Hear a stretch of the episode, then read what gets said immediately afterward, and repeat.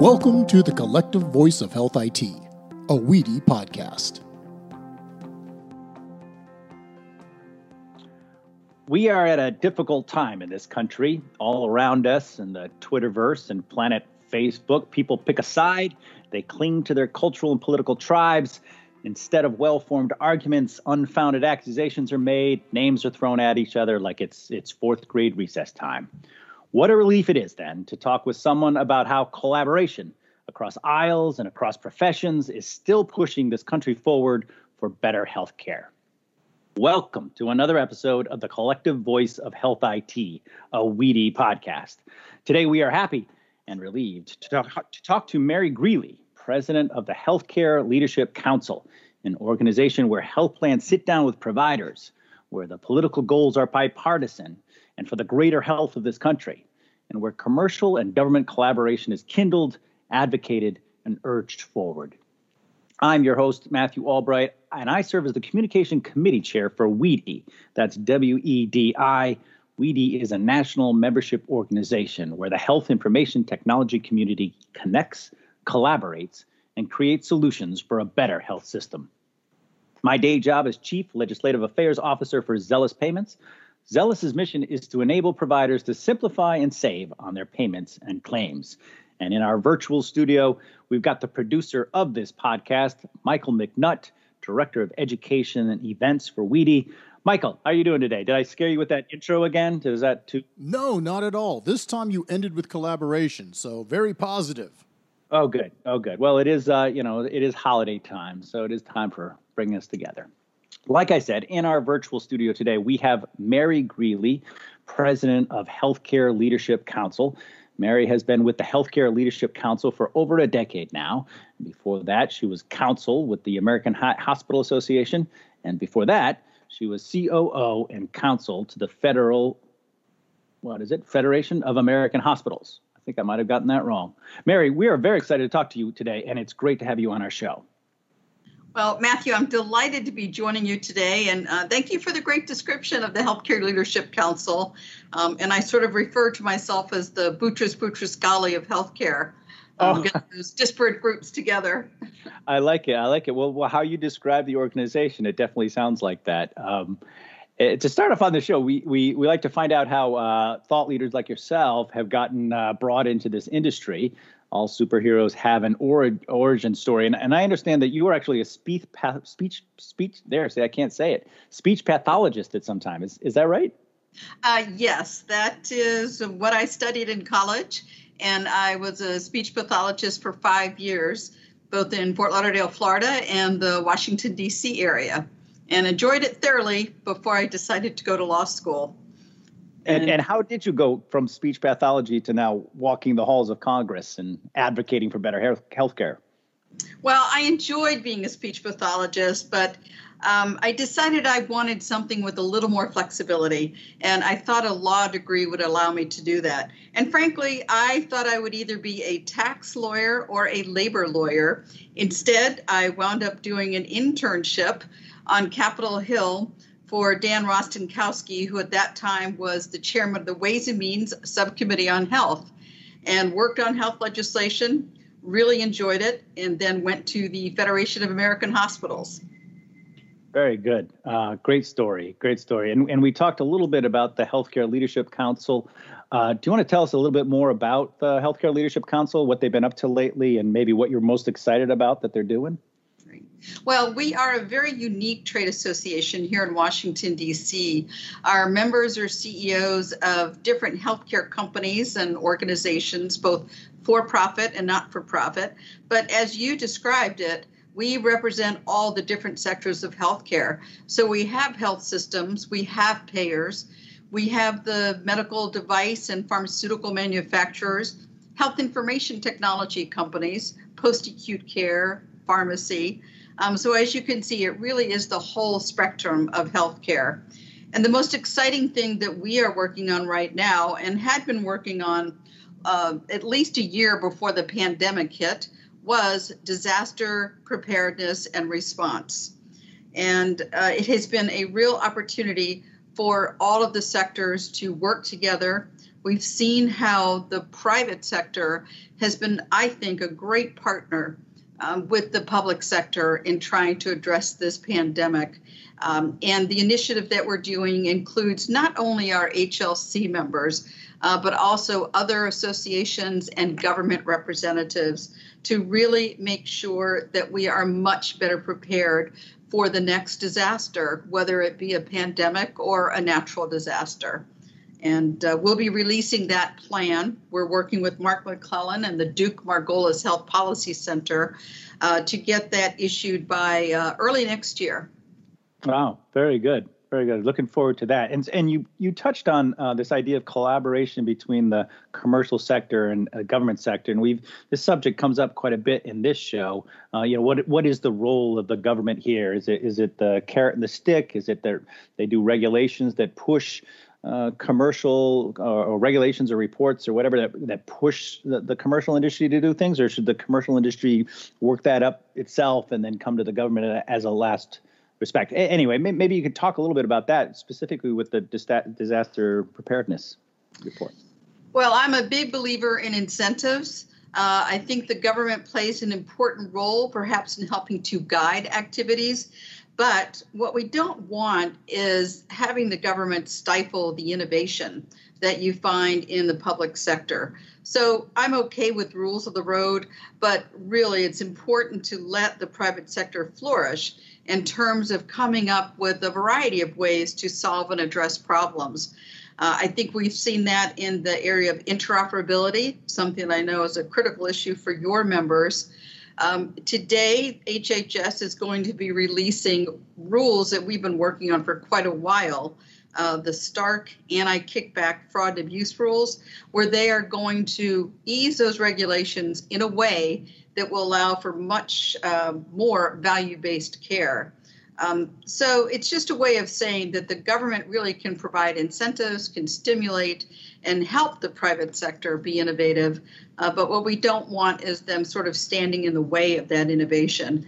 Um, and I have to say, this administration has really been a great collaborator in coming to the private sector, whether it be on uh, privacy, interoperability, these fraud and abuse rules, and asking what are the regulatory barriers that are in the way of you doing a better job at developing a much more patient centered system.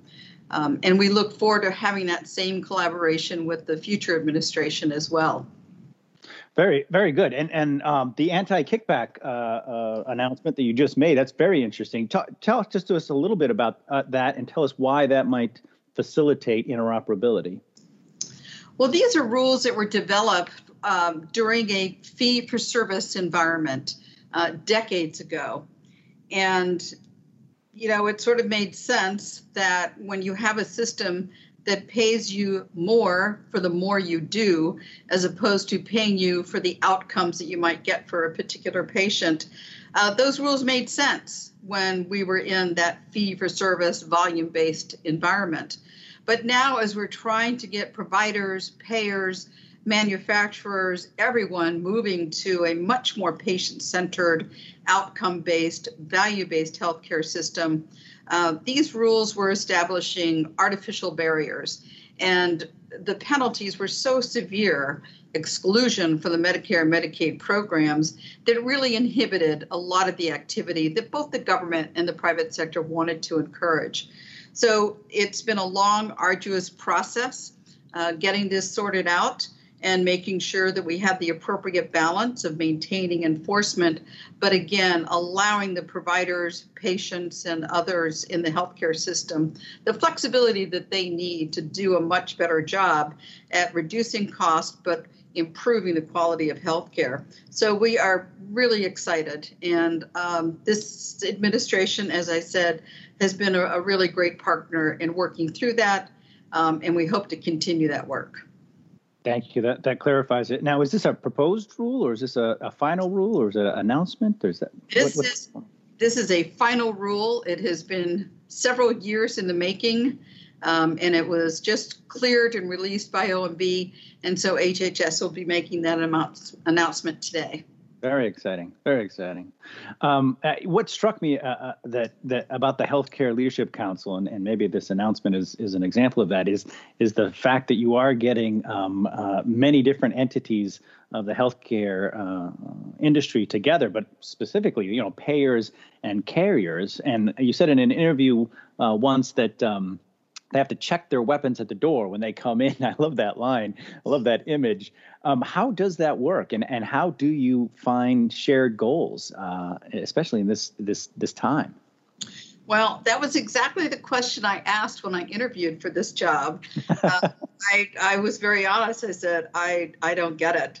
I am used to the uh, hospitals fighting with the manufacturers and with the health plans, and not a lot of collaboration. But the message for our organization is if the private sector does not check their weapons at the door periodically and collaborate to find solutions to the problems that we have in the healthcare system, um, then we're going to wind up with a government solution to those problems that often won't foster the innovation and um, the quality of care that people are looking for. So, better that we work together, figure out these big issues, uh, and come to the government, come to Congress with a solution rather than just saying, no, don't do this, don't do that. So we do, it's a very high level, but really looking at what we want the healthcare system to be. And that is one that is very patient centered, um, that looks for value, improving quality, um, and extremely patient centered. I always tell my staff uh, any position we take, if you can't tell me why it's good for patients and consumers, then we shouldn't be taking that position. Um, so that really guides uh, our activities here at the Healthcare Leadership Council.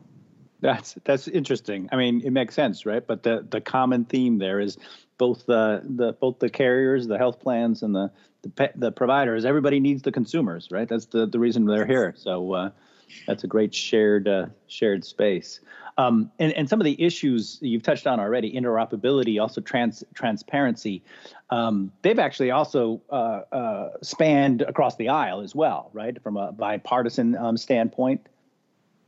Absolutely. And um, I should mention that we really work uh, with both sides of the aisle. Uh, again, it's hard to come up with an appropriate solution if you don't have uh, both parties on board with it. And so we won't see, I don't think, a, a big change in anything that we're doing as we work with a, a new administration and a new Congress. Um, but certainly making sure that you have government on board, that you have members of Congress on board. And we're fortunate in the area of health information technology. Uh, we have seen a lot of bipartisan support for it. Um, I've jokingly said at times to people that are working on legislation um, if you put technology in the name of your bill, I think you have a better chance at success um, because I think members of Congress want to be with it. Very good. And that touches on another question I had. Um, certainly, the um, certainly the, the organization is a is a lobbying organization. They're they're actually advocating for specific bills, right? The Healthcare Leadership Council. How, what does that lobbying look like? I think we all have this image of lobbyists as uh, uh, you know uh, at the bar having a five hundred dollar martini and shaking the hands of congressmen. Is that is that how uh, is that how you roll there, Mary? Well, well, you sound like um, taxi drivers that I've had who, when I what I do, I'm a lobbyist. They ask if my parents know what I do for a living.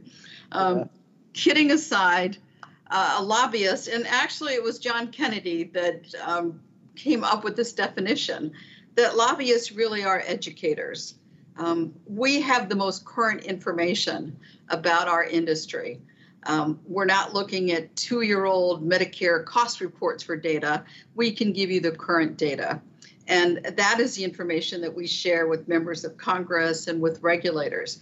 Now, I always tell people um, you have to be absolutely sure that, yes, it's expected that you will put your spin on your particular issue as you're advocating for your members.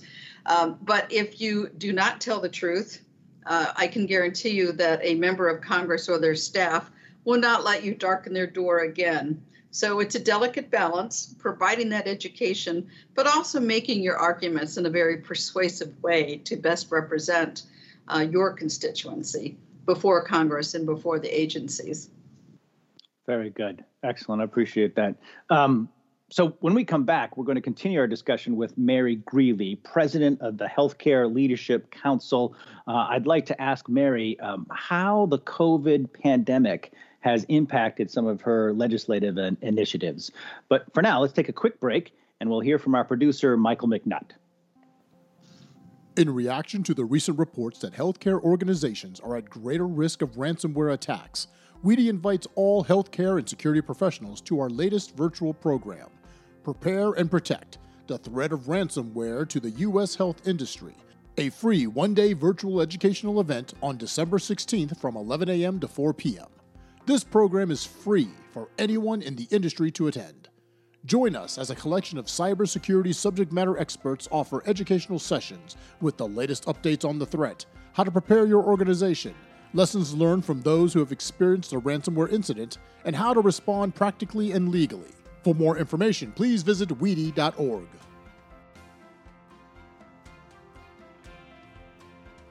We're back and we're talking with Mary Grealy, president of Healthcare Leadership Council, on another episode of the Collective Voice of Health IT, a WEDI podcast. So, Mary, we're, we're in the midst of a pandemic. Um, how has that impacted some of your uh, legislative initiatives? I know that um, social determinants of health has been another thing that your organization's been concerned about.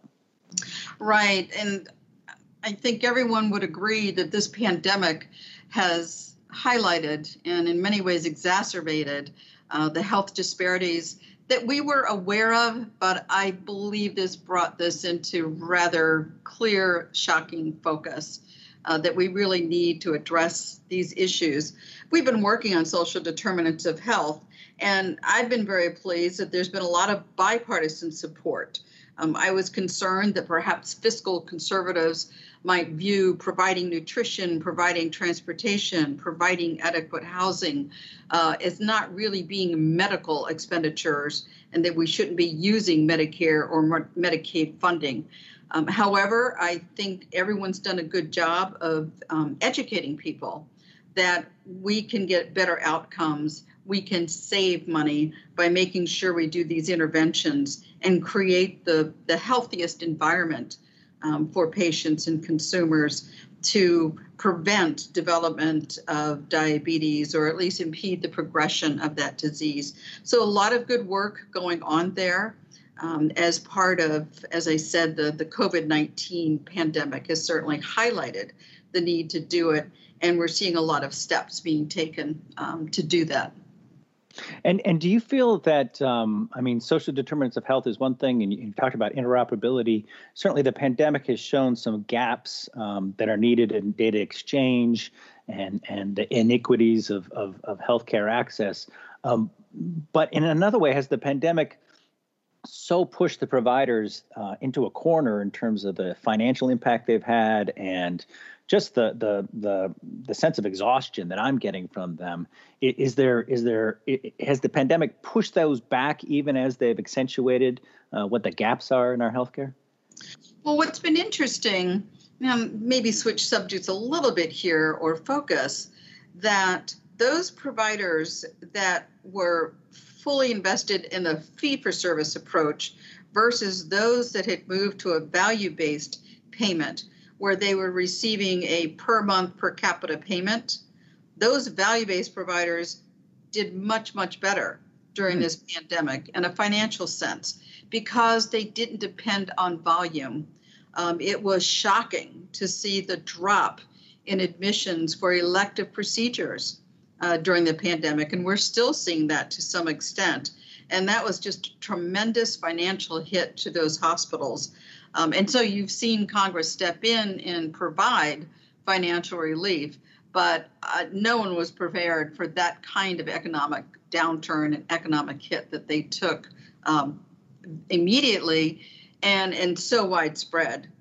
Um, so touching on the whole data exchange, you know, I if nothing else, I think this has reinforced the need for better interoperability for better use of electronic health records, uh, we can do such a better job of early warning systems in terms of a pandemic because you can look at those electronic health records, see that data. You can look at claims data, just a whole array of things um, that using information technology, we can extract that information and really step in and prevent things from getting worse or perhaps heading them off entirely.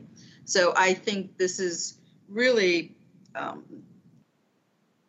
taught people that we need to keep moving uh, towards this goal of um, interoperability and certainly using data analytics to improve um, healthcare for everyone. Right, right. I'm gonna I'm gonna switch back to something that we talked about a little earlier. But your your Healthcare Leadership Council you put out a statement after the death of George Floyd in June, and in it you, you made a connection between the institutional racism and the inequalities in healthcare.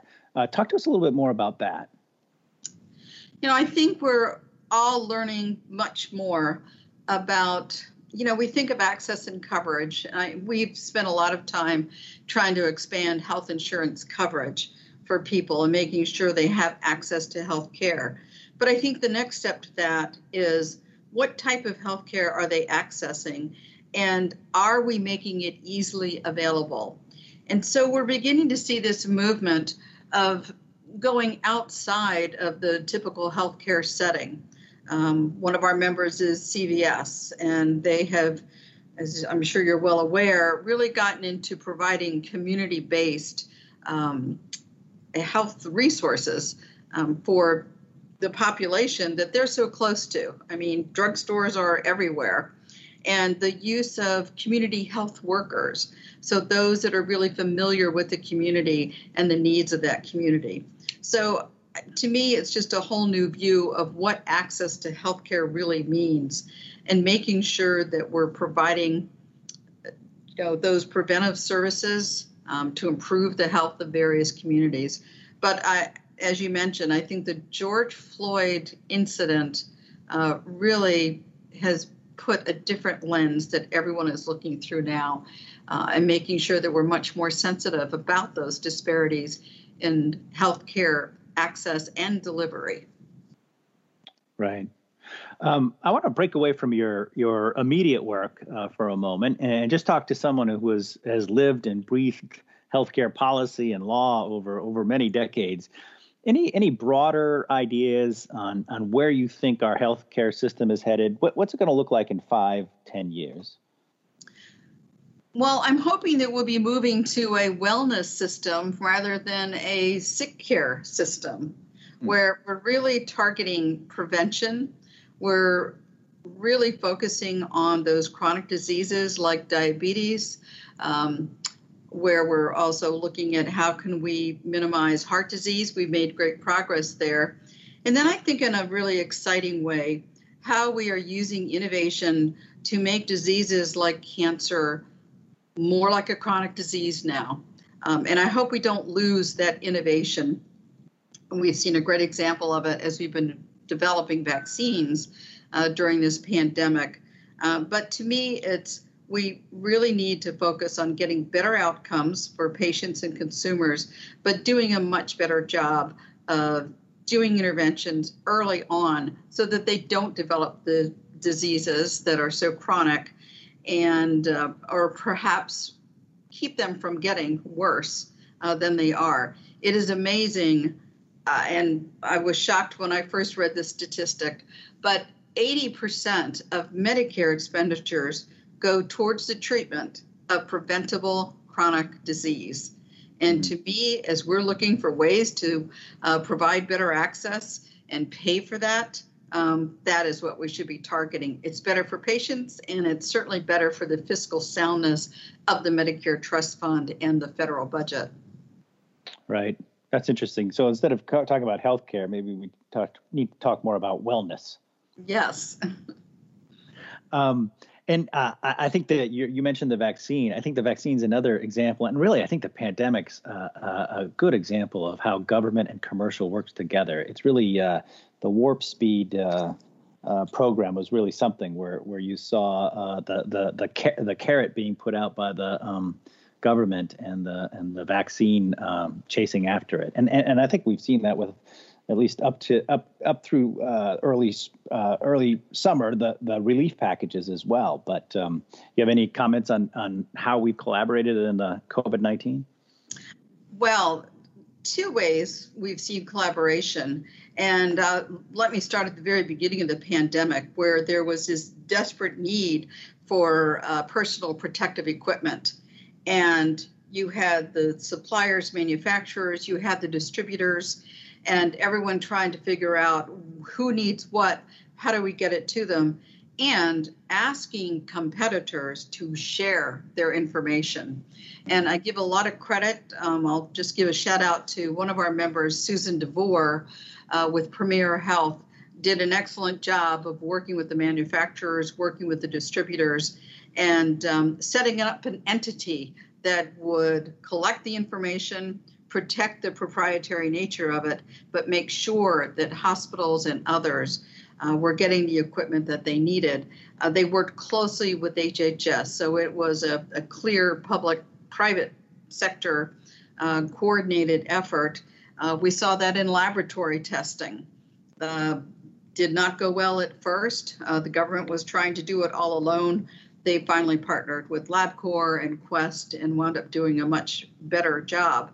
And then the vaccine, I think, was, is just a phenomenal story to tell about the power of innovation and government partnering with the private sector. Um, it was just 248 days ago that Operation Warp Speed began, and we will probably get the approval of that first vaccine uh, next week, and then several others right after that. Uh, so I hope it's something that we don't forget um, the power of that partnership and the power of that creativity um, and everyone collaborating because it really did take a lot of, again, sharing of proprietary information and um, putting that aside to make sure we could solve this problem. And that's a great point. When you talk about collaboration, you're not just talking the fact that they're sitting down in a room and trying to come up with solutions. That collaboration really means, and your examples seem to show this, is giving up a little bit of your own needs and giving up a little bit of your own revenue, even if you will, uh, uh, to actually solve uh, shared problems. Oh, absolutely. And uh, it, it's a, a, stunning thing to watch, even among our membership, uh, the different partnerships and collaborations between payers and providers um, that have developed. And at the end of the day, it's a win win. Uh, both have to give up something, but at the end of the day, if they can work together, share information, do what's best for their um, consumers, uh, they will wind up in a, a, better place than if we have government saying we're going to have to cut payments to everyone um, to maintain the fiscal solvency of the Medicare Trust Fund. Much rather do it partnering um, and collaborating than waiting for government to step in and just make the cuts. Absolutely, this has been such a great uh, conversation, Mary. It's such a, it's perfect for Thanksgiving week, and uh, and, and so many good stories amidst uh, so many dark days. So I very much appreciate it. Well, thank you. I thoroughly enjoyed it, and uh, and really admire the work uh, that WEDI does, and we're uh, definitely a partner with you. So thank you for having me. Good, I appreciate it. And and before we go, is there are there any resources uh, that you think people should look at, uh, websites or or look for uh, things coming down the road from your organization? Yes, uh, we make all of our documents are available on our website, which is www.hlc.org. And so we'll be posting all of our work on disaster preparedness. We have a lot of information on social determinants of health and the work that we've done there as well. Very good. Well, we'll look for your work on uh, disaster preparedness. And thank you. Uh, great discussion. This has been Mary Grealy with the president, uh, the president of Healthcare Leadership Council. Uh, one of WEDI's primary functions is to keep health plans and hospitals and other providers educated on health IT. Mary, again, very much appreciate the time and expertise today, and we look forward to having you join us again. Well, thank you, and happy Thanksgiving. thank you. Happy Thanksgiving. This has been the collective voice of Health IT. a WEDI podcast where the health information technology community connects, collaborates, and creates solutions for a better health system. Find this episode and many more on our website, wedi.org. Thank you all for joining us and be safe.